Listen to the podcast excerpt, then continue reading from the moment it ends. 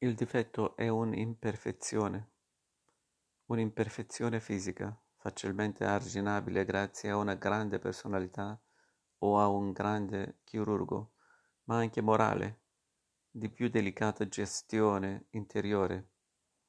Agli uomini alcune caratteristiche fisiche con cui noi donne conviviamo a fatica non dispiacciono.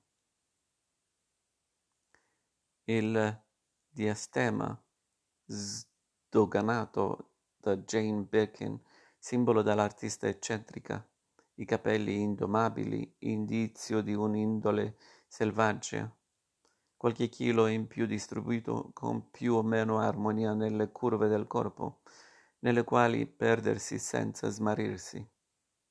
C'è peraltro da fare chiarezza e non confondere i difetti comunemente indicati come tali, come la scortesia, il disordine, l'inclinazione alle lungaggini, l'opportunismo e l'ingratitudine, con le sempre sgradevoli ira, superbia e invidie e le più divertenti gola e lussuria, i celebri visi. La vera svolta sta nel trasformare, trasformare i difetti, per quanto possibile, in risorse e non in limiti, come sfruttarli a nostro vantaggio, con le uniche qualità che rendono più tollerabili le lacune, la sincerità, la consapevolezza e la sempre salvifica arte dell'ironia.